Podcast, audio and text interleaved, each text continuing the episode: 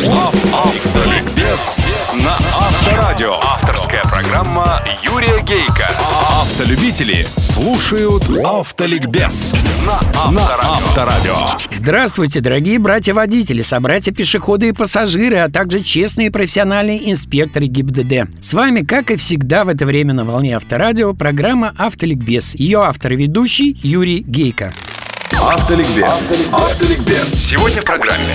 Молодой водитель и самоубийца. Почему эти понятия очень часто становятся синонимами?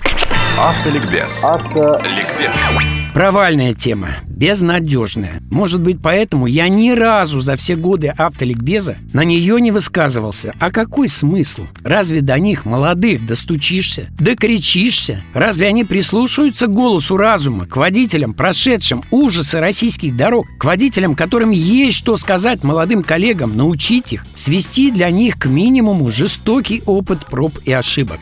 И вряд ли я бы стал ломать свою голову этой темой, если бы не письмо некоего Георгия из Москвы. Ему всего 20 лет. Вот оно. Здравствуйте, уважаемый автоликбезовский старикан Гейка. Еще в школе, когда ехал в «Жигулях» с отцом, я в первый раз услышал по радио вашу программу. Она была прикольная. Там вы приводили манифест правильных реальных пацанов на стареньких бэхах, которым западло гнобить воров и мужиков на бэхах, мерсах и гольфах, зато престижно опускать манагеров на отечественном автопроме и баб на любых точилах, особенно блондинок. Сейчас все изменилось. Отец умер. Я продал то ведро с гайками какому-то, ну, здесь у него написано нехорошее слово, я скажу так, среднеазиату. Потом я добавил полторы тонны зелени, которую, между прочим, сам заработал и прикупил тоже Бэху, который всего на пять лет моложе меня, но какая? Но я не об этом. Нас, молодых волков, как мы себя называем, десятка-полтора из разных районов. Кучкуемся со своими тачками чуть ли не каждый день. Всего двое из нас права получали через автошколы, да и то со взятками, а все остальные элементарно купили. Правил мы, конечно, не знаем. Для нас всего два правила – красный свет и двойная сплошная. Зато как мы вышиваем на дорогах.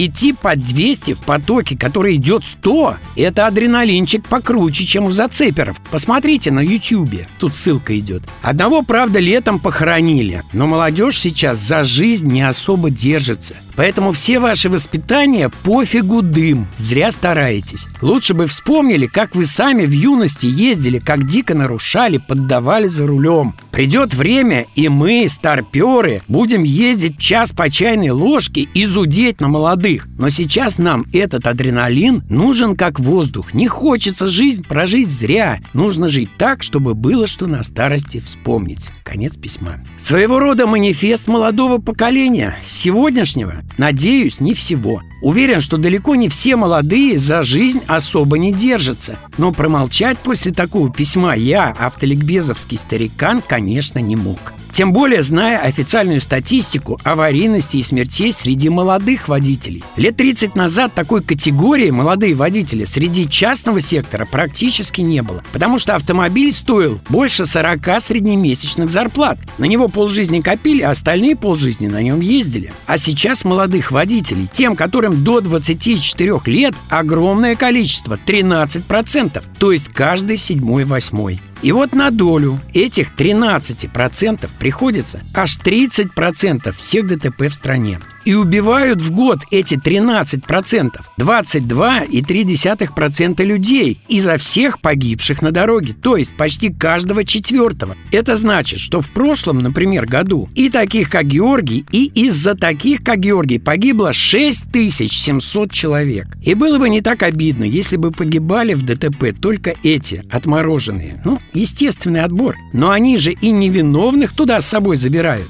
Как им рассказать, что жизнь прекрасна? Можно ли отвратить от беды человека словами? Или ему, чтобы стать умнее, обязательно надо испытать все на собственной шкуре? Пройти все те беды и, не дай бог, несчастья, которые пришлось проходить тем, у кого умных учителей не оказалось? Я помню, как нашему младшему сыну лет 10 назад, понаблюдав, как он лихо заруливает на колени и понимая, что у него наступает вторая стадия водительского идиотизма, я весь вечер рассказывал о том, что, как правило, первая авария в жизни – это удар кому-то в зад из-за несоблюдения дистанции и секундного ослабления внимания.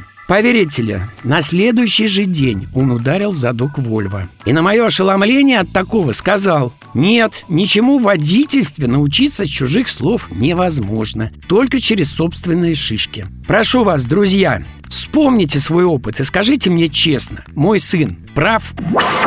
Автоавторитет Юрий Гейко Юрий на сегодня достаточно. Все программы вы найдете на сайтах Авторадио и Автоликбез. Удачи вам на всех дорогах, друзья, и запаса вам на них тормозного пути. С вами была программа Автоликбез на Авторадио, ее автор и ведущий Юрий Гейко.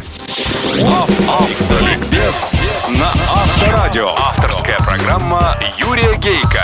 Автолюбители слушают Автоликбез на Авторадио.